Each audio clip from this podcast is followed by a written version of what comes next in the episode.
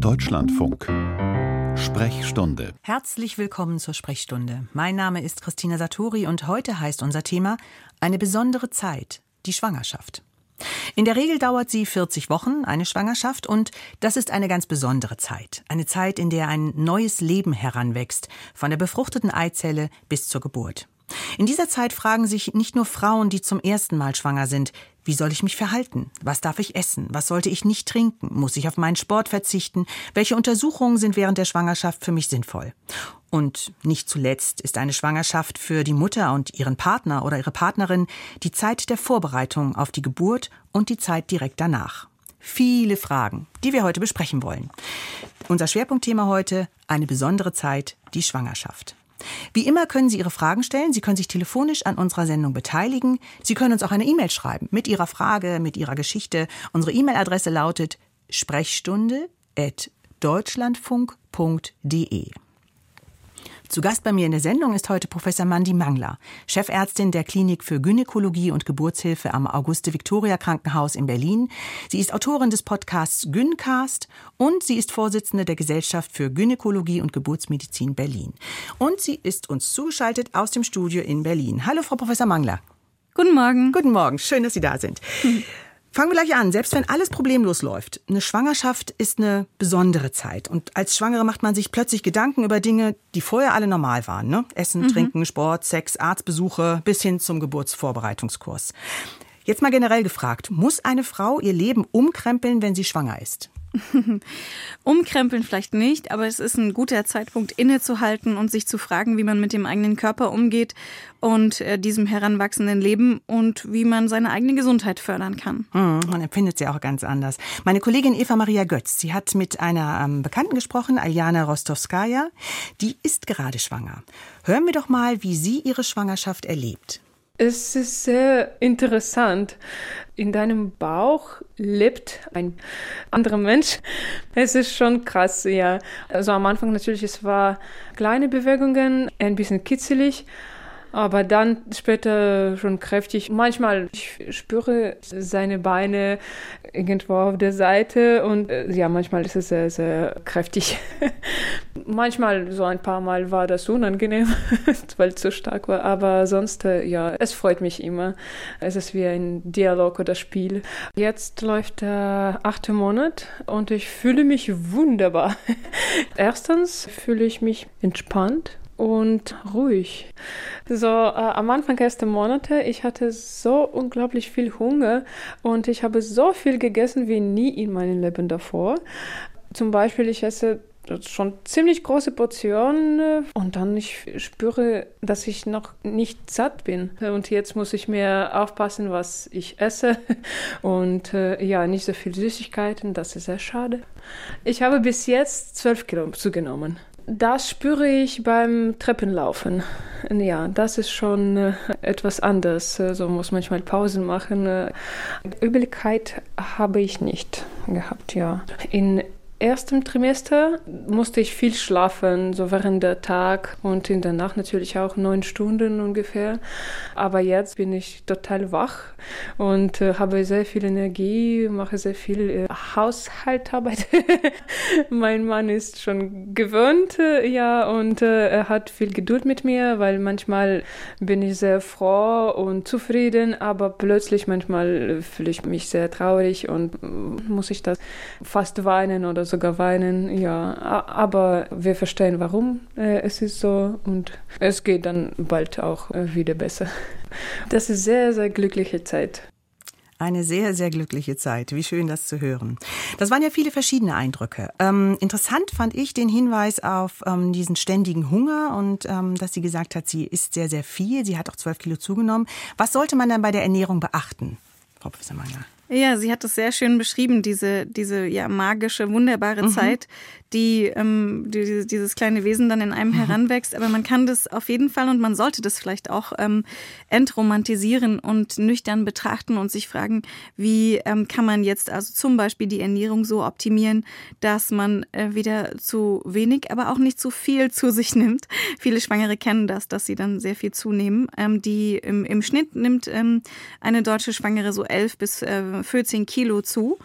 Und davon ist natürlich sehr viel Baby, Fruchtwasser, äh, Mutterkuchen und so weiter. Aber es ist auch ein Teil Fettgewebe und das hat die Evolution ja extra auch so gemacht.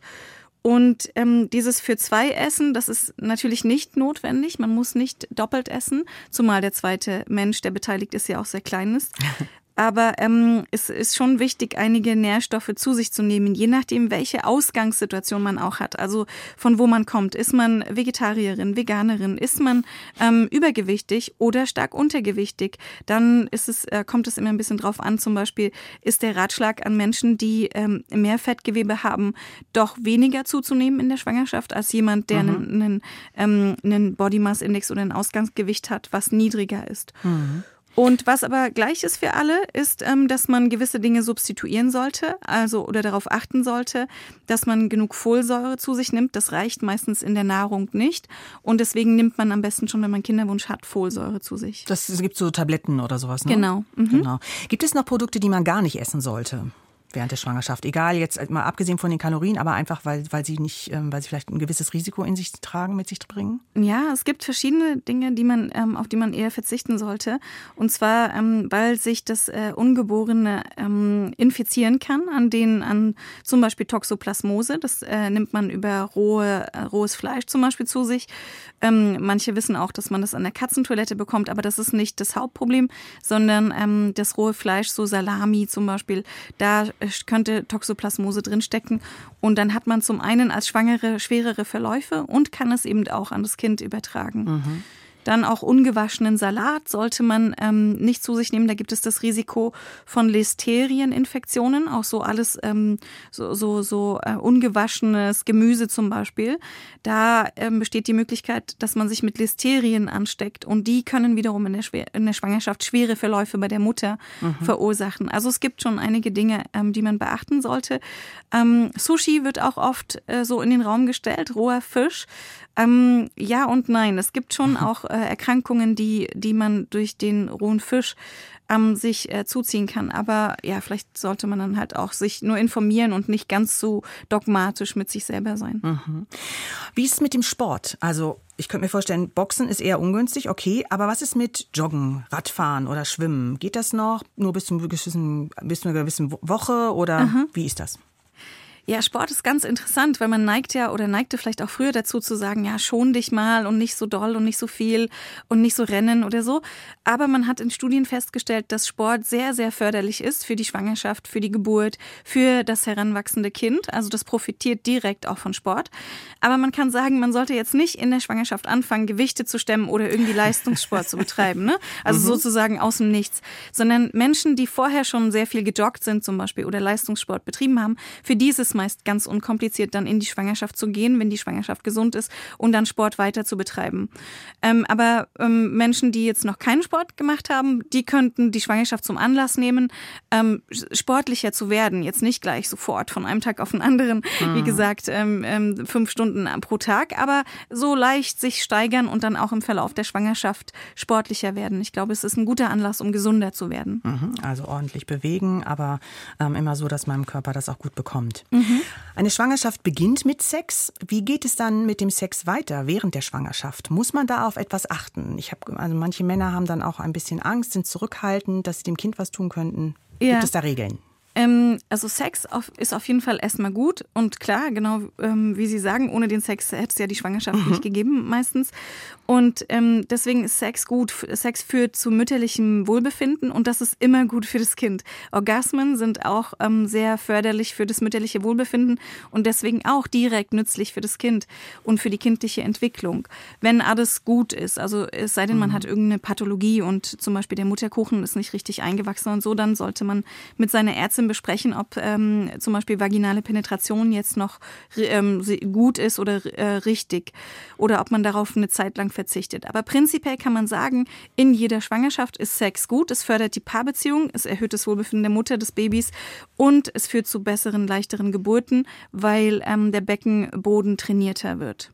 Und gibt es so etwas, dass man sagt, in, der, ähm, in den letzten zwei Wochen dann nicht mehr, weil es die Geburt zu früh einleiten könnte? Ähm, es, früher wurde das mal empfohlen, wenn ja. das Baby nicht nicht kommt, dass man dann Sex haben sollte, weil das die Geburt einleiten könnte. Da habe ich aber Widersprüchliches drüber gehört. Genau, da hat man sehr schöne Studien gemacht zu dem Thema und hat also die eine Gruppe von Schwangeren eingeteilt in kein Sex und die andere, die ähm, durften Sex haben und dann wurde geguckt, wer kriegt jetzt schneller das Baby oder bei oder ne und da konnte man jetzt nicht leider nicht herausfinden, dass das ähm, dass das äh, zu einer schnelleren ähm, zum schnelleren Geburtsbeginn führt, aber bei einzelnen ähm, kann das helfen. Deswegen Sex lohnt sich immer. Gut, Sex lohnt sich immer.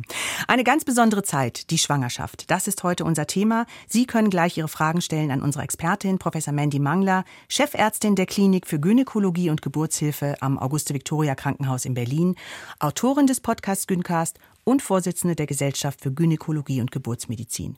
Eine Frau, die schwanger ist, der stehen eine Reihe von Vorsorgeuntersuchungen zu. Könnten Sie mal grob beschreiben, was da während einer unauffälligen Schwangerschaft auf die Frau zukommt? Mhm. Ähm, während einer unauffälligen Schwangerschaft kann man das grob in drei Untersuchungen einteilen. Man hat auch die Untersuchungen in der Schwangerschaft jetzt eher so an den Anfang der Schwangerschaft gestellt. Früher war das eher so am Ende.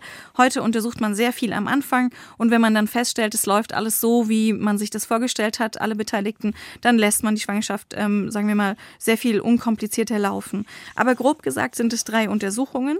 Einmal das Feststellen der Schwangerschaft, dass sie auch richtig sitzt in der Gebärmutter und die dazugehörigen dann ähm, Blutgruppenbestimmungen, Blutuntersuchungen und so weiter, mhm. so dass man also ein Bild von der Schwangerschaft hat und dem Risiko, was diese Schwangerschaft bedeutet. Und das kann man meistens schon ganz früh in der Schwangerschaft kann man schon feststellen, ah, das ist eine Schwangerschaft, die wird wahrscheinlich sehr sehr unkompliziert mhm. oder mh, hm, das ist eine Schwangerschaft, die braucht ähm, doch stärkere medizinische Überwachung und Begleitung und da sollten wir noch weitere Untersuchungen anschließen. So, das, dazu dient die erste Untersuchung. Dann gibt es die ähm, zweite ähm, Untersuchung, die ist dann meistens auch im zweiten ähm, Drittel der Schwangerschaft, also im zweiten Trimenon. Und da, die ist die sogenannte Feindiagnostik, die gibt es dann so als frühe oder spätere Feindiagnostik. Da werden die ähm, Organe des Kindes und die Gliedmaßen und alles dargestellt, im Ultraschall zum Beispiel. Und es wird geguckt, ob alles auch wiederum sich so entwickelt hat, wie man sich das vorstellt. Mhm, das ist das, wo der Arzt dann sagt, gucken Sie mal hier, eine ganz schöne Milz und man sieht nur schwarz-weiß oder so ein bisschen und sagt, ja, ich glaube Ihnen alles.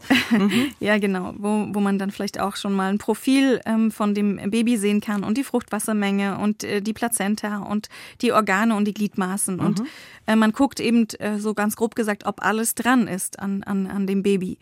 Und da gibt es hm, jetzt ähm, seit kurzer Zeit eine dazugehörige Blutuntersuchung, wo man dann auch den, ähm, ganz interessant, den ähm, Chromosomensatz des Kindes oder das Genmaterial des Kindes untersucht. Und zwar, weil interessanterweise bei jeder Schwangerschaft äh, genetisches Material des Kindes in der Mutter zirkuliert, in der Blutbahn. Ein kleines bisschen, ne? Hm. Also ganz spektakulär, hm. weil man dadurch durch eine einfache Blutentnahme eben Rückschlüsse auf die genetischen, ähm, äh, auf die, die, Genetik des Kindes äh, ziehen kann. Mhm. Das ist so die zweite ähm, Untersuchung in der Schwangerschaft. Und dann gibt es die dritte, die ist dann eher so gegen Ende der Schwangerschaft. Dann guckt man, wie groß ist denn das Baby jetzt eigentlich? Wie sieht das Fruchtwasser aus? Ähm, gibt es irgendetwas, was wir jetzt noch kurz vor der Geburt wissen müssen, was relevant ist für die Geburt, zum Beispiel die Größe des Babys oder der Kopfumfang oder so, die Fruchtwassermenge. Und das äh, ist dann die dritte Untersuchung. Mhm. Aber guckt man denn auch, wie es der, wie, wie es der Mutter geht, ähm, wie das mit dem Gewicht ist und Blutdruck und Blutzucker ja. oder sowas? Oder wird das. Ähm das guckt man immer. Bei jeder Untersuchung wird man, wird man die Schwangeren und die ehemals Schwangeren wissen es, wie man dann immer auf die Waage steigen musste und äh, dann immer gemessen schon wurde. Zugenommen. Genau, schon wieder zugenommen. Jedes Mal, wenn man auf die Waage gestiegen ist, ist war es ein bisschen mehr äh, mhm. schlimm. Und äh, genau, dann wird man gemessen, dass äh, der Urin wird untersucht, Blutdruck wird untersucht. Blutdruck ist sehr wichtig, um auch ähm, Schwangerschaftserkrankungen abzulesen daran. Und ja, das sind so grob die Parameter. Mhm. Gibt es denn Symptome oder Beschwerden, bei denen Sie sagen würden, okay, wenn das während der Schwangerschaft auftritt, und zwar jetzt egal in welcher Woche, dann bitte sofort zur Frauenärztin gehen oder vielleicht sogar sofort ins Krankenhaus? Mhm. Es gibt wenige richtige Notfälle während der Schwangerschaft. Es gibt ja viele Schwangerschaftsbeschwerden und auch Erkrankungen und wo man medizinische Überwachung braucht. Es gibt einige, die dann doch Notfälle sind. Einige Situationen, zum Beispiel sehr starke Blutungen. Ja, wenn das Blut die Beine runterläuft, das ist dann ein Notfall. Sehr starke Schmerzen, die man nicht einsortieren kann ähm, die dann auch in Kreislaufreaktionen münden, also dass der Puls schneller wird oder der Blutdruck fällt. Ähm, genau. Mhm. Okay. Mhm. Schwangerschaft ist auch, ähm, ist auch die Zeit der Vorbereitung auf die Geburt. Was ist da wichtig? Ja, ähm, die Geburt, das kann man jetzt also ähm, ganz professionell angehen, indem man sich also äh, zum einen mit seiner Hebamme zum Beispiel oder mit seiner Gynäkologin unterhält um, über die Geburt und was einen erwartet. Also je informierter man über die Geburt ist, mhm. desto besser. Zum Beispiel gibt es in Deutschland ähm, 32 Prozent äh, Kaiserschnitte und das ist sozusagen eine relevante Situation. Also die kann mich zu 30 Prozent treffen. Das ist schon, denke ich, etwas, womit man sich dann mhm. auseinandersetzen kann, damit man vorbereitet ist und dann nicht denkt, oh, habe ich mir anders vorgestellt. Also unter einer Geburt ist es immer gut äh, oder für die Geburt ist es immer gut, so informiert wie möglich zu sein. Gespräche mit der Hebamme helfen da und auch Informationen. Und dann sollte man sich fragen, was sind wir für ein Paar oder was sind wir da für Menschen, die ähm, da unter der Geburt sein werden und was wollen wir von der Geburt? Ne? Möchten wir eine Geburt, die mh, mm, möglichst mit wenig Medikamenten oder soll es gleich eine Rückenmarksbetäubung sein, weil man dann ähm, weniger Schmerzen hat? Also da gibt es ähm, viele Fragen, die man zum Beispiel in einem Ge Geburtsvorbereitungskurs oder mit seiner Hebamme beantworten kann. Hm. Jetzt kenne ich aber auch ähm, Paare, die ähm, sich sehr konkrete Vorstellungen gemacht hatten. Ähm, meistens dann auf keinen Fall irgendwelche Medikamente, auf keinen Fall irgendeine mhm. Betäubung, auf keinen Fall einen Kaiserschnitt und dann sehr daran zu knabbern hatten, als mhm. es dann mhm. doch ein Kaiserschnitt wurde. Also ist das manchmal so, dass, ähm, dass dann der Arzt oder die Ärztin sagen muss, nee, tut mir leid, es geht jetzt einfach nicht anders und, und wie sollte man sich auf sowas vorbereiten? Ja, ja, meine sehr kluge leitende Hebamme Claudia Reinbei, die sagt immer, mm, wenn man offen ist für alles und mm, unter der Geburt sollte man offen sein für alles, dann ist es leichter, weil man dann auch mit so Dingen, die manchmal passieren, ohne dass alle Beteiligten das wollen, zum Beispiel, dass es eben dann doch ein Kaiserschnitt wurde oder dass äh, Medikamente ähm, notwendig waren, dann kann man damit viel besser auch in der in der Zeit danach ähm, das verarbeiten und damit umgehen. Also je offener man ist, desto besser. Und natürlich haben jetzt viele Paare so ein, sie haben so einen richtigen Geburtsplan. Das soll alles nicht passieren und das soll passieren. Und wir Geburtshelferinnen, wir versuchen das auf jeden Fall, dass das ähm, genauso läuft, wie das sich vorgestellt wird. Aber die Erfahrung zeigt, dass das halt ähm, in auch einem hohen Prozentsatz nicht funktioniert, weil die Natur irgendwie mhm. unberechenbar ist. Und dann sollte man nicht zu streng mit sich sein und sagen, okay, ähm, das Baby ist da, ähm, die Mutter ist gesund und ähm, das, der Weg war vielleicht anders, als wir uns das vorgestellt haben haben, aber es war trotzdem ein schöner Weg. Hm. Es ist fast so wie die, wie die erste Lektion im Kind, also wenn man das Kind bekommt, dass man da zum ersten Mal lernt, man kann schöne Pläne haben, aber so ein Kind wirbelt die oft auch durcheinander. Das ist fast so wie die Vorbereitung auf die Zeit danach. Ja. Ähm, Geburtsvorbereitungskurs. Viele Männer, gerade bei der ersten, ähm, vor der ersten Geburt, rollen da mit den Augen, fühlen mhm. sich da sehr unwohl. Wie wichtig ist das? Äh, wie wichtig ist das für das Paar oder auch wenn eine Frau mit ihrer Partnerin geht? Ähm, mhm. was, kann, was kann man da lernen? Ähm, ja, Vorbereitungskurse sind, glaube ich, ein äh, doch sehr wichtiges Tool, um so informiert wie möglich zu sein. Also wir, wir, wir haben, glaube ich, viele Pläne immer so zum Beispiel beruflich oder privat und da bereiten wir uns vor und wir bereiten Reisen vor oder sowas. Ähm, und dann gehen wir manchmal so ein bisschen mit so einem romantischen Blick in die Geburt und sind nicht so gut vorbereitet. Also je vorbereiteter, desto besser und das, der Geburtsvorbereitungskurs ist eine Möglichkeit, auch Fragen vielleicht ähm, zu stellen oder auch sogar Antworten Antworten zu finden zu Fragen, die man gar nicht hatte, weil vielleicht ein anderes Pärchen da ist oder andere Menschen da sind, die dann Fragen stellen, wo man denkt, okay, das habe ich mir noch gar nicht gefragt, aber ja klar, es ist relevant. Also ich glaube, es ist eine sehr gute, starke Möglichkeit, auch zusammen gemeinsam das erste Mal zusammen zu so einem Geburtsvorbereitungskurs zu gehen und zu sagen, okay, das ist unser Projekt, diese Geburt ist ein weiteres Projekt in unserem Leben und die versuchen wir jetzt mal so zu optimieren und zu professionalisieren, vielleicht auch ein bisschen. Mhm. Ganz kurz zum zum Abschluss unserer ersten halben Stunde. Ein Thema, das immer aufkommt bei dem Thema Schwangerschaft, ist die Übelkeit. Ähm, mhm. man, wie häufig ist das und kann, was kann man was dagegen tun? Ja, habe ich neulich gerade wieder eine interessante Studie gelesen, dass 80 Prozent ähm, der, der Frauen, die schwanger sind, ähm, Übelkeit oder oh Unwohlsein haben. Also es ist oh. sehr, sehr, sehr, sehr gängig. Es ist eher die Ausnahme, wenn man es nicht hat. Es kommt jetzt auf die Ausprägung drauf an. Ähm, ich kenne eine Kollegin, die dann morgens zur Arbeit gefahren ist und äh, mit dem Auto und aussteigen musste, um auf die Straße sich zu übergeben. Und die hatte auch gedacht, hm, wenn jetzt, jetzt glaubt mir kein, keine Polizistin, wenn die vorbeikommt, ähm, dass ich schwanger bin. Ne? Die denkt natürlich, ich habe Alkohol konsumiert.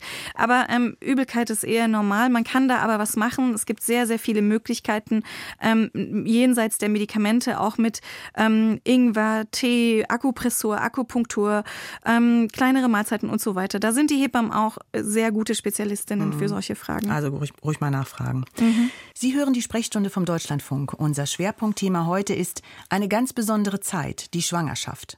Und jetzt wird Professor Mangler, Chefärztin der Klinik für Gynäkologie und Geburtshilfe am Auguste-Victoria-Krankenhaus in Berlin, Ihre Fragen beantworten. Wir haben schon einen Haufen E-Mails bekommen. Ähm, ich sage das in jeder Sendung eigentlich, wir können nicht alle beantworten, aber ich habe ein paar herausgegriffen. Und eine Frage gleich am Anfang war, ähm, kann man eine Schwangerschaft, die außerhalb der Gebärmutter entstanden ist, zu Ende führen oder muss sie abgebrochen werden? Ich nehme an, hier geht es um die Eileiterschwangerschaft, aber vielleicht können Sie das mhm. besser einordnen. Ja, das ähm, gibt Schwangerschaften, die sich nicht in der Gebärmutter einpflanzen, sondern zum Beispiel im Eileiter oder sogar selten auch im Bauchraum.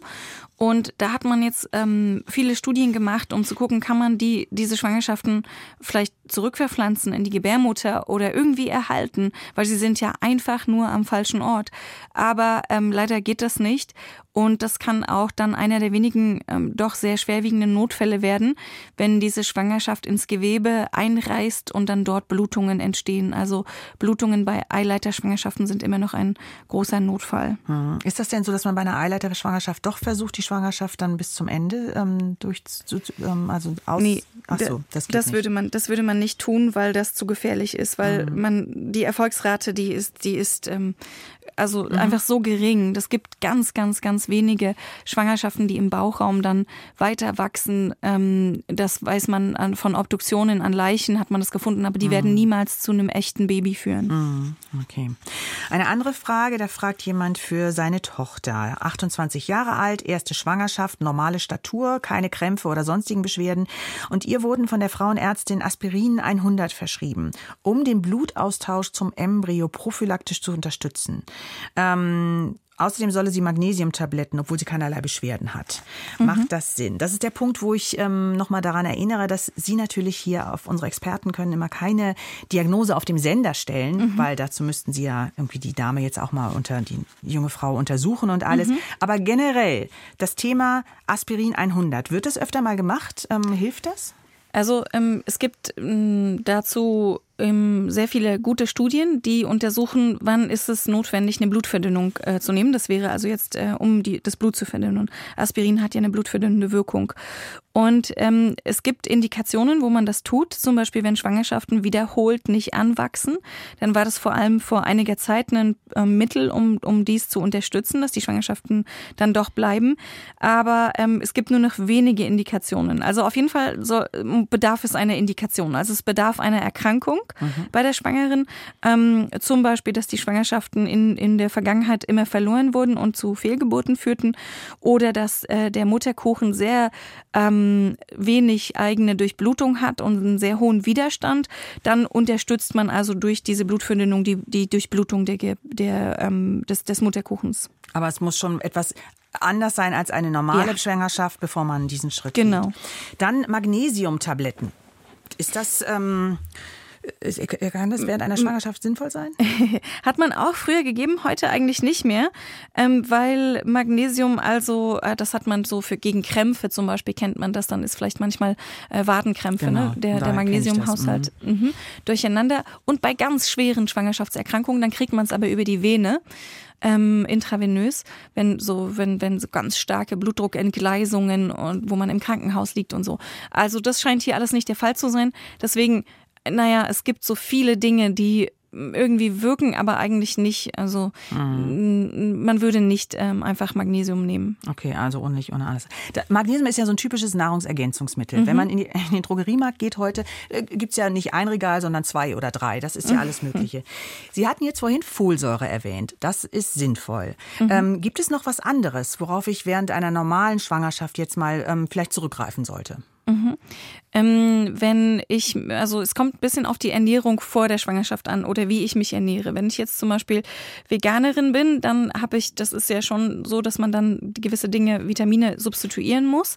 Und äh, als Vegetarierin kann man auch gucken, wie ist es mit meinem Eisenhaushalt zum Beispiel oder mit äh, auch wiederum den Vitaminen. Aber wenn ich mich jetzt, sage ich mal, ähm, eher nicht äh, vegetarisch-vegan ernähre, dann braucht man ähm, eigentlich erstmal keine ähm, Ergänzungsmittel. Man sollte auf eine gesunde Ernährung achten, also Obst, Gemüse, Ballaststoffe. Man kann ähm, gewisse Fettsäuren substituieren. Die sind dann meistens in so, da gibt es so Kombipräparate in der Apotheke für Schwangerschafts, ähm, also Schwangerschaftsunterstützung. Da sind so Vitamine drin. Ähm, dann braucht man sich jetzt vielleicht nicht mehr so ganz so viel Gedanken um die Ernährung zu machen. Aber es ist immer besser, auch eine ausgewogene Ernährung in der Schwangerschaft zu haben.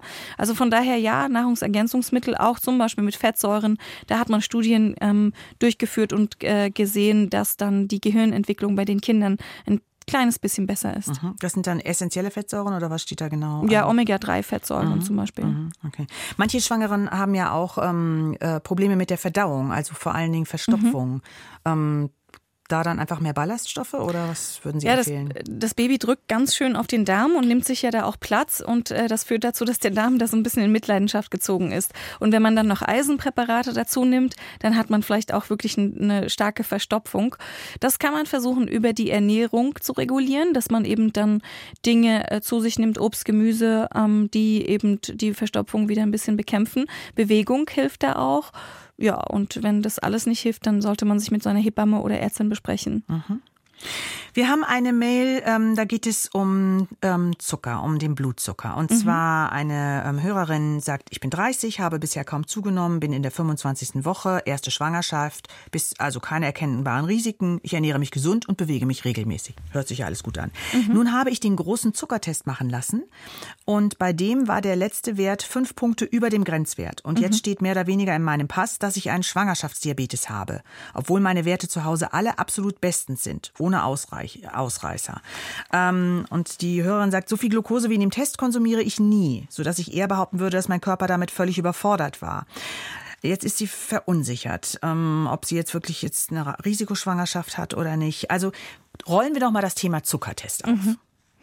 Ja, es ist ein sehr, sehr interessantes äh, Feld, was in der äh, Corona-Pandemie auch nochmal eine besondere Bedeutung gewonnen hat, weil wir haben gesehen, auf einmal ähm, gab es viel mehr Schwangere mit äh, Glukosetoleranzstörungen oder ähm, Schwangerschaftsdiabetes der, nach den Lockdowns, weil die Schwangeren sich alle nicht mehr bewegt haben. Ne, wir ganzen so, Deutschen haben ja. ja. haben ja sehr viel ah, zugenommen, ja. auch im Schnitt irgendwie fünf bis sechs Kilo jede jede deutsche Person. Und deswegen ähm, hat es natürlich auch die Schwangeren betroffen. Und ja, auf der einen Seite hat sie hat sie recht, die Schwangere, das ist schon ein Stress für den Körper so viel Glucose. Aber ähm, diese Studien, die durchgeführt wurden, die zeigten eben, dass dann eine verminderte Glukosetoleranz auftreten kann. Was kann man jetzt tun als Schwangere? Hm. Man sollte nicht so viele Kohlenhydrate ähm, und Süßigkeiten und sowas zu sich nehmen. Sollte man sowieso nicht, aber in der Schwangerschaft hat das nochmal eine besondere Bedeutung. Und äh, man, ja, es ist schwierig, ich weiß, man hat dann eben diesen mhm. Heißhunger und man hat ja auch eine andere Verstoffwechslung und dann braucht man manchmal irgendwie schnell was, was einen äh, die Energie gibt. Aber mhm. vielleicht ähm, kann man äh, überlegen, ob es irgendwie anders geht als die kurzkettigen Kohlenhydrate in, in Form von ähm, Schokolade. Vielleicht kann man zum Beispiel mal zu einer dunklen Schokolade greifen. Ähm, das hilft auch schon mal. Und davon am besten Fall ein Apfel, lieber ein Apfel. Oder, oder Obst, Gemüse sowieso besser mhm. natürlich. Ne? Mhm. Also Karotten sind auch ja was relativ Süßes eigentlich. Und es gibt ja viel ähm, Obst, Gemüse, was auch relativ süß ist. Bei Obst muss man manchmal vorsichtig sein. Das ist dann schon wieder auch, äh, man denkt so, jetzt hier ein Kilo Weintrauben macht nichts, aber das ist schon auch ein, also das ist schon auch eine sehr starke Belastung. Mhm. Also Fazit, als Schwangere sollte man schon auf seinen Stoffwechsel auch ein bisschen gucken und nicht zu viel ähm, Kohlenhydrate zuführen und sich immer auch fragen, wie ist es mit meiner Ernährung? Mhm. Und nochmal nachgehakt, dieser ähm, Zuckertest, den man macht, das ist ja so eine Glukoselösung. Mhm. Ähm, ist nicht, jetzt ist nicht schön, muss man mal sagen. Ist ja wirklich ähm, ein bisschen eklig auch. Mhm. Da ist natürlich viel, viel mehr Zucker drin, als man normalerweise zu sich nimmt. Aber das muss so sein, damit der Test, damit man wirklich feststellen kann, was macht denn der Körper unter Belastung, oder? Also es mhm. ist schon richtig so. Man, das ist schon richtig so. Das mhm. ist halt so. Normalerweise isst man ja jetzt vielleicht, also ja, manchmal schon in der Schwangerschaft zwei Tafeln Schokolade auf einmal. Kann aber ja. kann mal passieren, genau. Aber aber ähm, vielleicht isst man das über einen längeren Zeitraum und dann ähm, sind diese Veränderungen im Stoffwechsel so unterschwellig, aber trotzdem da für den Körper. Und durch diesen Glucose-Stresstest in der Schwangerschaft kann man das einfach viel besser rauskitzeln, ob dort eine Glukosetoleranzstörung oder schon ein äh, Schwangerschaftsdiabetes vorliegt. Mhm. Von daher ist es schon alles ganz richtig, aber ich verstehe natürlich den Punkt, dass es eine Belastung ist, aber man, man, man sollte es ernst nehmen. Ja, das ist besser zu wissen. Und ähm, verschwindet denn der Schwangerschaftsdiabetes dann nach der Geburt wieder? Erstmal ja, aber grundsätzlich gilt, so alle ähm, Erkrankungen, die man so in der Schwangerschaft hat, zum Beispiel Bluthochdruck oder ähm, eben auch Schwangerschaftsdiabetes oder Glucose-Toleranzstörung, die dafür hat man ein erhöhtes Risiko dann später nach der Schwangerschaft auch. Meistens gehen die Erkrankungen weg direkt nach der Schwangerschaft, aber dann können sie wieder auftauchen oder zum Beispiel im Alter kann man dann Diabetes entwickeln oder Bluthochdruck. Hm, also Augen auf und wachsam bleiben. Mhm. Eine ganz besondere Zeit, die Schwangerschaft. Mein Name ist Christina Satori und bei mir im Studio ist heute Professor Mandy Mangler, Chefärztin der Klinik für Gynäkologie und Geburtshilfe am Auguste-Victoria Krankenhaus in Berlin. Sie wird heute Ihre Fragen beantworten. Vorher wollen wir uns mit einem Thema beschäftigen, das nach der Schwangerschaft wichtig wird. Das Stillen. Wenn eine frisch gebackene Mutter stillen möchte und es dann auch klappt, dann ist das eine tolle Sache. Praktisch, gesund, die Muttermilch passt sich den Bedürfnissen, dem Alter des Babys an. Aber nicht immer klappt es gleich von Anfang an. Jule Heike Michel ist Beauftragte für Stillen und Ernährung vom Deutschen Hebammenverband e.V. Frau Michel, wenn es nicht klappt, woran liegt das dann? Was erleben Sie am häufigsten?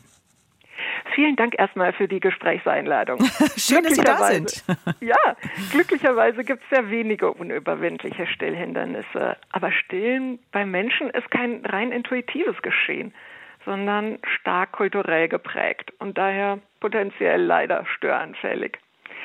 Hier ist die ganze Gesellschaft gefordert, Bedingungen zu schaffen, die die Stillbeziehung schützt. Denn es ist viel ressourcenschonender die Stillende und das Baby sprichwörtlich erst gar nicht in den Brunnen fallen zu lassen. Was ist denn so ein konkretes Problem, was Sie am genau. häufigsten hören bei Müttern? Genau. Typische Probleme, die gerade in den ersten Tagen auftreten, sind zum Beispiel wunde Brustspitzen oder nicht ausreichende Milchproduktion. Und mhm. das lässt sich durch fachkundige und einfühlsame Begleitung in den meisten Fällen vermeiden. Hier gibt es in Deutschland noch Luft nach oben, mhm. mitbedingt durch den Personalmangel auf der Wochenstation und weitgehend unregulierte Weiterbildungsstandards. Das mit dem, mit dem, ähm, dass die Mutter Angst hat, dass ihr Baby nicht satt wird oder dass am Anfang nur so wenig Milch kommt, ähm, das hört man ja öfter. Was sollte die Frau denn dann tun? Genau. Wichtig ist hier zu verstehen, dass die Milchbildung einer Nachfrage-Angebot-Logik unterliegt. Ähm, je leerer die Brust getrunken wird und je häufiger das Baby angelegt wird, umso mehr Milch kann die Frau innerhalb der nächsten 24 bis 48 Stunden herstellen. Ach so, das heißt, ähm, dann am Anfang, wenn ich das Gefühl habe, oh, das war jetzt gar nicht genug, weil das Kind hat so lange getrunken, bis wirklich einfach nichts mehr rauskam, dann weiß ich aber, naja, aber beim nächsten Mal wird auch wieder mehr Milch da sein, weil mein Körper darauf reagiert. Der weiß, aha, es wird mehr Milch gebraucht, also produziere ich jetzt mal mehr. Genau so ist es. Und ähm, da braucht es einfach Geduld und fachkräftige und kundige Begleitung, ähm, aber meistens einfach dieses Wissen über die normalen physiologischen Vorgänge. Mhm. Sie hatten gesagt, wunde Brustwarzen, das ist sehr schmerzhaft, kann das sein. Genau. Mhm. Was, was macht eine Frau dann? Ähm, da gibt es unterschiedliche Herangehensweisen, aber das Wichtigste ist eigentlich, dass dann eine ähm, gut ausgebildete Hebamme oder Stillberaterin IBCLC ähm, eine Stillbeobachtung durchführt und einfach schaut, wie wird das Baby angelegt. Denn oft ist es ein Anlegetechnikproblem, mhm. äh, dass bunte Brustspitzen äh, entstehen. Und ähm, da muss zuerst mal die Technik meistens verändert werden und dann symptomatisch durch geeignete Pflegemaßnahmen ähm, der Schmerz gelindert werden und die Wundheilung unterstützt werden. Mhm. Jetzt waren wir mal bei der Mutter. Gucken wir mal auf das Baby. Ist das denn so, kann jedes Baby gleich sofort richtig gut Muttermilch saugen oder kann es vielleicht auch mal am Baby liegen, dass das am Anfang nicht so gut klappt? Genau. Ähm, natürlich ist eine Stillbeziehung immer wie so ein Tanz. Beide bringen ihre ähm, Stärken und Schwächen ein. Äh, auch das Baby kann manchmal ein bisschen Zeit brauchen, um zu verstehen, wie das alles funktioniert. Aber grundsätzlich bringen alle Babys ein Saugbedürfnis mit, ähm, sofern sie nach der 32. Schwangerschaftswoche geboren wurden. Mhm. Davor kann es problematisch sein und da brauchen sie oft noch ein bisschen intensivere Unterstützung. Aber bei denen, die dann danach kommen, also schon reifer sind, mhm. da ähm, braucht vielleicht das eine oder andere ein bisschen Zeit, um sich einzugrooven, aber das Prinzip ähm, kriegen die alle mit dann irgendwann. Genau, genau. Ein Thema gibt es in dem Zusammenhang noch und das sind die oralen Restriktionen, ähm, dass es im Mundbereich Besonderheiten gibt, die manchmal auch von effektivem Saugen abhalten können, wie zum Beispiel das Zungenbändchen. Mhm. Äh, aber da gibt es gute Möglichkeiten, das zu diagnostizieren und dann auch äh, therapeutisch zu behandeln. Was raten Sie denn Frauen, die stillen möchten? Kann man sich schon vor der Geburt vorbereiten? Auf jeden Fall. Ich würde sehr empfehlen, ähm, auch als Schwangere schon mal in einer Stillgruppe vorbeizuschauen. Da kann man sich viele Anregungen ähm, und äh, einfach soziale Kontakte äh, holen. Und ähm, außerdem gibt es Stillvorbereitungskurse und die Möglichkeit, mit der Hebamme in der Schwangerschaft schon ausführlich über das Stillen zu sprechen. Ähm, eine entsprechende Klinik, die zum Beispiel babyfreundlich zertifiziert ist, auszusuchen und ähm, im Kontakt mit der Hebamme auch schon die Handgewinnung von Kolostrum, der ersten Muttermilch ähm, und zum Beispiel auch unterschiedliche Stillpositionen und Anlegetechniken auszuprobieren. Hm, kann man schon mal sich ein bisschen, ein bisschen reinschnuppern. Genau. Stillen ist nicht der einzige Weg, um ein Baby zu ernähren. Auch mit Babyersatznahrung wachsen und gedeihen Kinder. Aber Stillen hat viele Vorteile. Und deswegen lohnt es sich, wenn eine Frau stillen möchte. Und es klappt am Anfang nicht, wenn sie dann nicht gleich aufgibt. Es gibt da verschiedene Möglichkeiten, damit es doch noch funktioniert. Darüber sprach ich mit Frau Jule Michel vom Deutschen Hebammenverband. Vielen Dank. Bitte. Und jetzt wieder zurück zur Schwangerschaft. Jetzt können Sie Ihre Fragen direkt stellen an unsere Expertin Professor Mangler vom Auguste Victoria Krankenhaus in Berlin. Und da haben wir in der Leitung Frau Schäfer. Hallo, guten Tag. Ja, hallo. Schön, dass Sie Schäfer. angerufen haben. Genau. Ja, hallo. Ich habe folgende Frage und zwar geht es um das Thema Folsäure. Ähm, es ist so, ich bin in der neunten Schwangerschaftswoche und diese Schwangerschaft wurde ähm, über eine ICSI erzeugt, also über eine künstliche Befruchtung. Und äh, es gibt da ein Medikamentenprotokoll, was ich brav äh, alles befolgt habe. Und ähm, ich sollte also bereits vor diesem Transfer 5 Milligramm Folsäure einnehmen jeden Tag mhm. und hatte dann vor dem Transfer den Folsäurespiegel bestimmen lassen. Der lag bei 24 äh, Nanogramm pro Milliliter sind das, glaube ich, also deutlich zu hoch, also fünffach höher als ähm, als äh, ja, der, der Wert angegeben wird im Normbereich. Und dennoch wurde mir von der Klinik empfohlen, nach dem Transfer das für zwölf Wochen in der hohen Dosierung so weiterzunehmen. Mhm. Ich habe das bisher brav befolgt und bin aber mhm. jetzt doch etwas verunsichert, weil ich nämlich dann gestern zufällig auf eine Studie gestoßen bin, auch ähm, eine seriöse Studie von der John Hopkins Universität, aus dem Jahr 2016, äh, wo also doch beschrieben wird, dass auch zu viel Folsäure dem Kind auch deutlich schaden kann. Und da wird äh, über Autismus, über Asthma und über Insulinresistenz berichtet. Ähm, ich vermute mal, dass mein Spiegel jetzt äh, zwei Monate nach dem Transfer nochmal deutlich angestiegen mhm. ist. Und frage mich jetzt, ähm, wie würden Sie da vorgehen? Haben Sie Erfahrungen? Muss man sich Sorgen machen? Also gerade bezüglich Autismus mache ich mir mhm. Sorgen, ja. ähm, weil mein Mann auch bereits ein Kind hat, das autistisch ist. Mhm. Ja, das ist so die Frage. Und ja. äh, soll ich das, soll ich Folsäure pausieren? Also da gibt es ja einfach unterschiedliche äh, Meinungen. Manche sagen 5 Milligramm mhm. am Tag, andere sagen 800 Mikrogramm. Mhm. Genau, also das ist, eine, das ist jetzt schon eine sehr spezielle Frage. Grundsätzlich kann man sagen, dass 400 Mikrogramm Folsäure schon so die Monate vor der Schwangerschaft idealerweise, also wenn man Kinderwunsch hat und dann in den ersten ähm, Schwangerschaftsmonaten oder die ganze Schwangerschaft im Prinzip durch, hilfreich ist, um ähm, den offenen Rücken, das ist so eine spezielle Erkrankung bei Babys, zu verhindern.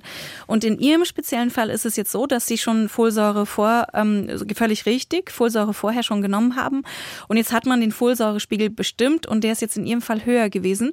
Das heißt nicht, dass er unbedingt jetzt höher auch sein muss, immerhin, immer noch weiterhin.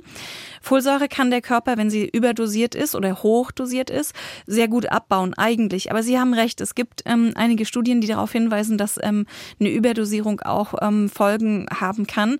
Äh, wie viel nehmen Sie denn jetzt? Auch fünf Milligramm. Also das ist eben dieses Klinikprotokoll. Mhm. Die sagen für zwölf Wochen, auch nach dem Transfer, bei eingetretener Schwangerschaft fünf Milligramm am Tag. Mhm.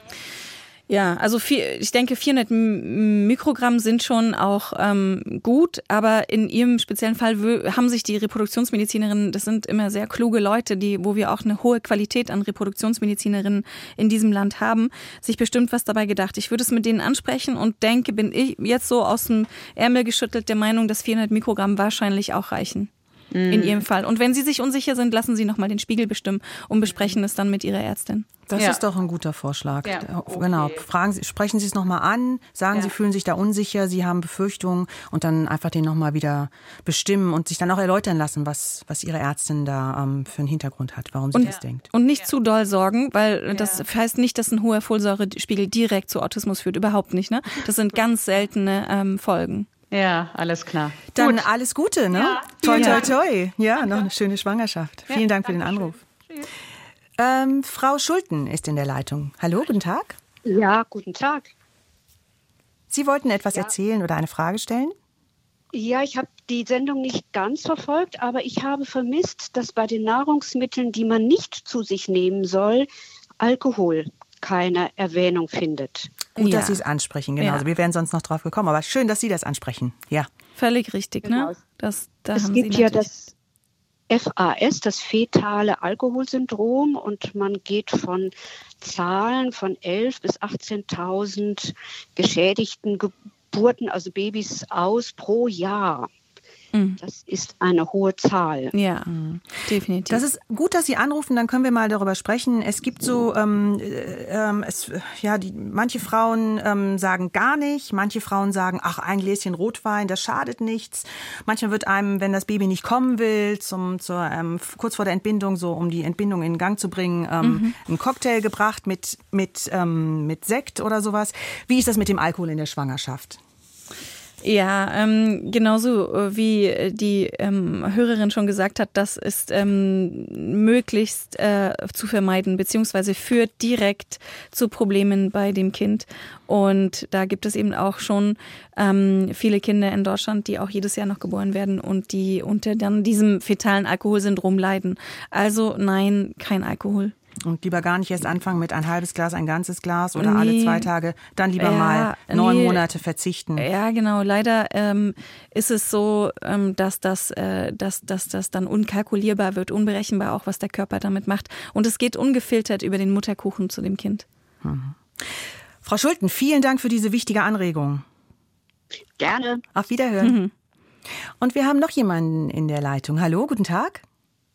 Hallo? Ja, mein Herr, Name ist Hallo, Herr guten, ja. guten Tag, Herr Kunkel. Ja. Soll ich meine Frage stellen? Genau, legen Sie los. Ja. Ja, ich habe eine Schwiegertochter, die hat vor zwei Jahren ein Kind bekommen, also ihr erstes Kind bekommen. Mhm. Ja. Und äh, das, also es gelingt ihr nicht, mit dem Stillen aufzuhören. Es gibt Aufstände ohne Ende vom Baby her. Ja, also mittlerweile ja nicht mehr Baby. Und äh, was kann sie tun, wie soll sie sich verhalten, welche Auswirkungen hat das auf das Baby und auch auf sie. Nämlich sie wird ja ständig äh, ja, belastet dadurch, dass sie ja die Muttermilch her, ja. muss. Jetzt ist das Thema unserer Sendung eigentlich die Schwangerschaft. Das ist ja die Zeit vor dem Stillen. Aber ich denke mal, ich gebe mal an Frau Preußer-Mangler weiter. Mhm. Ähm, ich würde ja instinktiv erstmal eine Hebamme ansprechen. Was meinen Sie? Ja, ist interessant. Die Frage ist natürlich, ähm, das ist immer, man wird dann immer so beäugt, ne? Stillt man zu lange, stillt man zu kurz und dann äh, sagen alle möglichen Menschen ihre Meinung dazu. Deswegen würde ich jetzt erstmal fragen, will die, ähm, ähm die, diese, die Mutter ähm, wirklich aufhören zu stillen oder ähm, möchte ja. ihr Umfeld, dass ja. sie aufhört zu stillen? Ja, Aber wenn wir, wenn sie selber aufhören möchte zu stillen und das Baby sehr, sagen wir mal, dominant ist und immer sehr gerne weitergestillt werden möchte, weil es so schön ist und die Schwangere ihre Lebensqualität leidet oder die, die, die Mutter ihre Lebensqualität leidet und sie kann nicht mehr schlafen und das ist alles ein bisschen belastend, dann genau, ähm, genau dann würde man ähm, sich zum Beispiel mit seiner Hebamme unterhalten oder ähm, dann gucken, wie man dieses Baby entwöhnt. Ne? Also dass man nicht von einem Tag auf den anderen abrupt aufhört, sondern das Baby ähm, dann langsam dazu ja. führt. Herr Kunkel, vielen Dank. Wie gesagt, wichtig ist, was die Mutter denkt, ähm, wie sie sich damit fühlt. Und ähm, wenn sie das noch möchte, dann macht sie es weiter. Und sonst wäre es ganz gut, irgendwann mal aufzuhören. Vielen Dank. Ähm, wir haben noch eine Hörerin, ähm, äh, Frau aus, aus dem Kreis Nienburg. Hallo? Ja. Guten Tag. Sie haben eine Frage. Guten Tag. Ich habe die Frage, ich habe Sorge um meine Enkeltochter, die schwanger ist und ganz plötzlich ihren Vater verloren, verloren hat im Mai und jetzt ist sie sehr traurig und weint noch sehr viel. Ob sich diese Traurigkeit und dieses äh, Weinen und äh, ja dieses Unglücklichsein auch auf das Kind überträgt. Mhm. Ja, das ist natürlich ähm, eine schwierige Situation für die ganze Familie, ne? für Sie ja auch. Ja, ähm, für mich auch, ja. ja. Aber ähm, ich kann das, ich kann es doch ja doch besser verkraften. Also mhm. für, mhm. bei mir gibt es ja sonst hat ja niemand Schaden. Das bin ich ja nur, die dann, mhm. die dann weint, ne? Mhm. Genau. Also mm, ja, man ist nicht ein Mensch alleine, sondern die Familie, mm, egal wie sie jetzt sein mag, gehört immer mit dazu. Und traumatisch ist ein traumatisches Lebensereignis jetzt in ihrer Familie. Ja. Ähm, und ähm, das ist jetzt da und ähm, ist es auch gut, dass es ähm, behandelt wird, also dass, dass man die Trauer zulässt, weil es nützt jetzt auch nichts, wenn man sich das verkneift und dann später das ähm, kommt, sondern ähm, es ist jetzt in dieser Schwangerschaft passiert und äh, es ist gut, wenn alle Beteiligten irgendwo lernen, mit, dieser, mit diesem starken Trauma umzugehen. Und dann ähm, wird, das, äh, wird das Kind, was irgendwann mal dann eben auch damit, dann mit seiner Lebensrealität dann damit leben wird, dann auch vielleicht verstehen, dass man mit schwierigen Dingen umgehen kann, auch wenn sie ganz, ganz schlimm sind. Ja, sie war schon bei, beim Psychologen, also sie war schon in äh, ärztlicher ja. Behandlung, weil sie es eben einfach nicht versteht, weil mhm. es so plötzlich gekommen ist. Mhm. Mein Sohn war 65 und sportlich und alles Mögliche mhm. und trotzdem ist ganz schnell passiert und da ja. werden sie nicht mit fertig. Und sie hat das hautnah miterlebt. Er war nämlich kurz bei ihr, die sagte, ich kann keine Pizza mehr essen, weil ich zuletzt mit, mit Papa eine Pizza gegessen ja. habe. So, ja, das so ist immer so, dass sich dieses über Generationen weitergibt, ne? Auch Fluchterfahrung der Eltern, der Großeltern, das geht weiter in den Generationen. Also wir leben auch von dem, was in der Vergangenheit passiert ist. Ja, ja, es ist immer traurig, wenn ein Familienmitglied ja. stirbt. Ähm, aber oft heilt die Zeit auch die Wunden. Das ist dann immer, will man nicht glauben, aber vielleicht wird es ja mit der Zeit besser und ja. hoffentlich überwiegt dann die Freude, wenn das Kind da ist. Ja, das hoffe ich auch. Es ja. ist ihr zweites Kind, es wird auch wieder ein Junge. Erst ist auch ein Junge. Mhm. Und mein Sohn war so sehr stolz auf diesen, mhm. auf seinen ersten Enkel. Und also mhm. also darum, äh, also, ja, also eine Trauer wird ja meistens besser. Ja, ja. Ich bin auch traurig, mhm. aber ich bin alleine und ich kann weinen, wann ich will. Mhm. Aber wenn ich sie höre, so am Sonntag war sie am Telefon und äh, ja, sie wohnt auch eine Ecke weiter weg von mir, also noch in Bremen wohnt sie und äh, das ist schon, eine, so oft sehen wir uns dann nicht, können wir uns mhm. denn auch nicht sehen. Berufstätig ist er auch noch. Ja, ja. aber wie gesagt, oft wird's ja auch, ähm, wird Trauer ja auch besser mit der Zeit. Also es ist, man will es am Anfang nicht glauben, aber ähm, wir schicken ihnen viel Kraft. Gut. Genau, genau. Und dann, dann noch viel Kraft, wenn das zweite Enkelkind da ist, ne? Das und rumrennt und alles Mögliche macht. Alles Gute nochmal und vielen Dank. Ähm, jetzt ist Herr Schneider in der Leitung. Oder? Nee, das war der falsche Name, Entschuldigung. Doch, ist, so, ist soweit ja, in Ordnung. Okay. Ja, Sie haben eine, ähm, eine, Sie wollten was zu Vätern sagen in der Schwangerschaft. Genau, genau. Ich habe noch mal eine Anmerkung. Also Väter sind ja auch eine wichtige Ressource in der Schwangerschaft ja. und äh, später auch nach der Geburt. Und das Thema kam mir hier ein bisschen zu kurz. Da hat jetzt gerade auch noch mal ein männlicher Anrufer angerufen. Aber da war, glaube ich, der zweite Satz.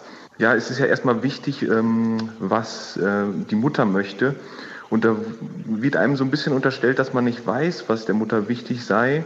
Und natürlich ist uns aktiven Vätern total äh, wichtig, dass es ähm, der Mutter gut geht. Und mhm. der Mann hatte jetzt gerade eben einfach nur mal nachgefragt. Aber wenn Sie das jetzt nochmal rückblickend äh, sich anhören äh, in der Sendung, dann werden Sie sehen, dass Sie viel verständnisvoller gegenüber den Frauen waren als gegenüber dem äh, einen Mann. Und wir sind noch eine Minderheit aktive Väter.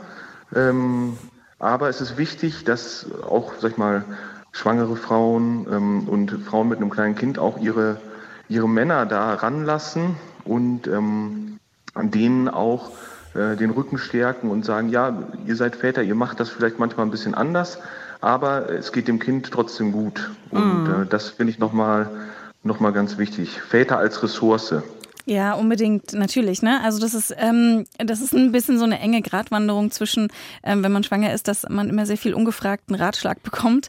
Und natürlich aber äh, denke ich auch, je, ähm, wenn man ein Paar ist oder jemand anderen auch als Beziehungsperson hat, mit dem man zum Beispiel das Projekt Schwangerschaft und dann Geburt und Kind gemeinsam ähm, meistert, das ist natürlich äh, dann viel, viel stärker. Und klar gehören da immer mehrere Menschen dazu. Und ähm, idealerweise sind dies identifizierte Menschen. Also vielen Dank für den Hinweis.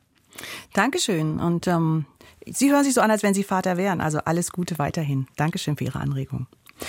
Wir haben noch mal einen Satz E-Mails reinbekommen. Ich ähm, habe hier zum Beispiel eine Frage noch mal zum Schwangerschaftsdiabetes. Gibt es einen wissenschaftlichen Schwangerschaftsdiabetes, ähm, einen Zusammenhang zwischen dem Schwangerschaftsdiabetes und Kindern mit Diabetes Typ 1?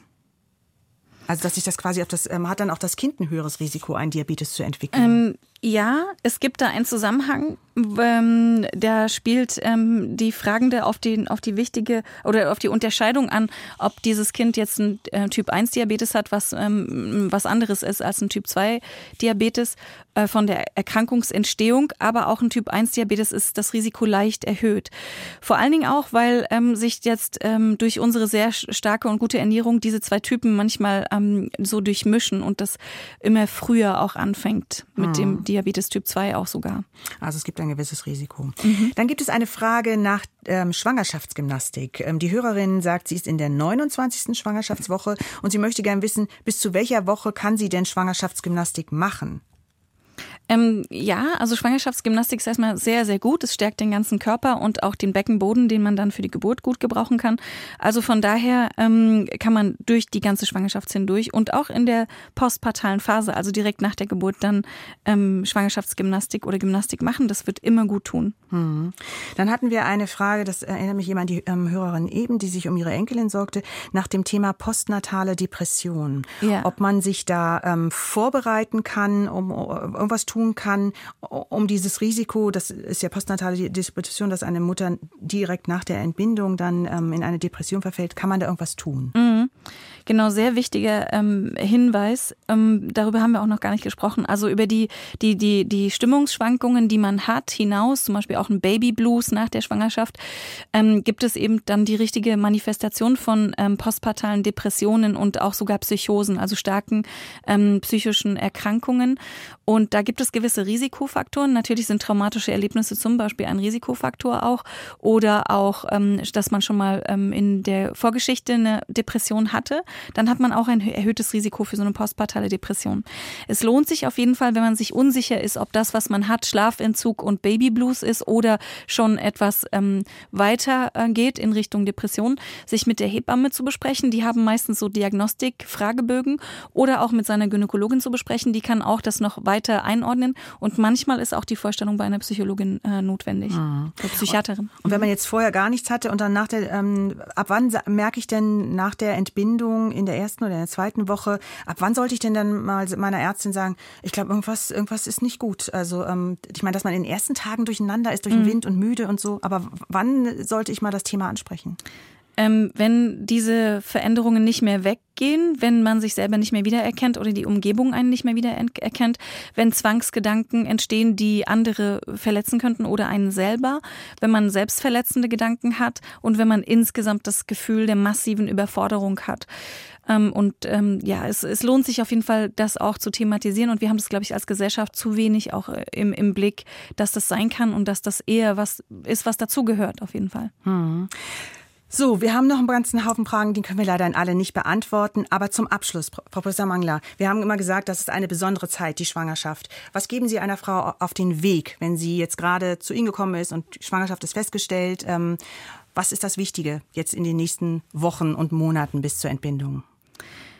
Ähm, ich glaube, dass ähm, das eine sehr schöne magische Zeit ist und ähm, die, die ist wunderbar und einzigartig. Und jenseits dieser Einzigartigkeit ähm, sollte man vielleicht trotzdem die harten Fakten entromantisieren und sich ähm, darauf konzentrieren, was man selber so selbstermächtigend in dieser Zeit tun kann, um sich ähm, gesund zu halten, das Baby gesund ähm, zu äh, bekommen und dann auch noch mal ganz stark in die Geburt zu gehen als ähm, Prozess, der einem ja auch sehr viel abverlangt und ähm, in dem man äh, idealerweise gut vorbereitet ähm, äh, begegnet und eben sehr sehr stark mit ähm, Selbstermächtigung, dass man mhm. sich vertraut und seine Ressourcen, zum Beispiel Partner Partnerin nutzt nutzt und seine eigene Infrastruktur. Vielen Dank, Professor Mangler, für all die Antworten auf die vielen Fragen. Viele Hörerinnen und Hörer haben angerufen und geschrieben. Vielen Dank dafür an alle Hörerinnen und Hörer. In unserer nächsten Sprechstunde am kommenden Dienstag geht es um Polyneuropathien und nach den Nachrichten startet die Sendung Umwelt und Verbraucher. Mein Name ist Christina Satori. Ich wünsche Ihnen noch einen schönen Tag. Machen Sie es gut.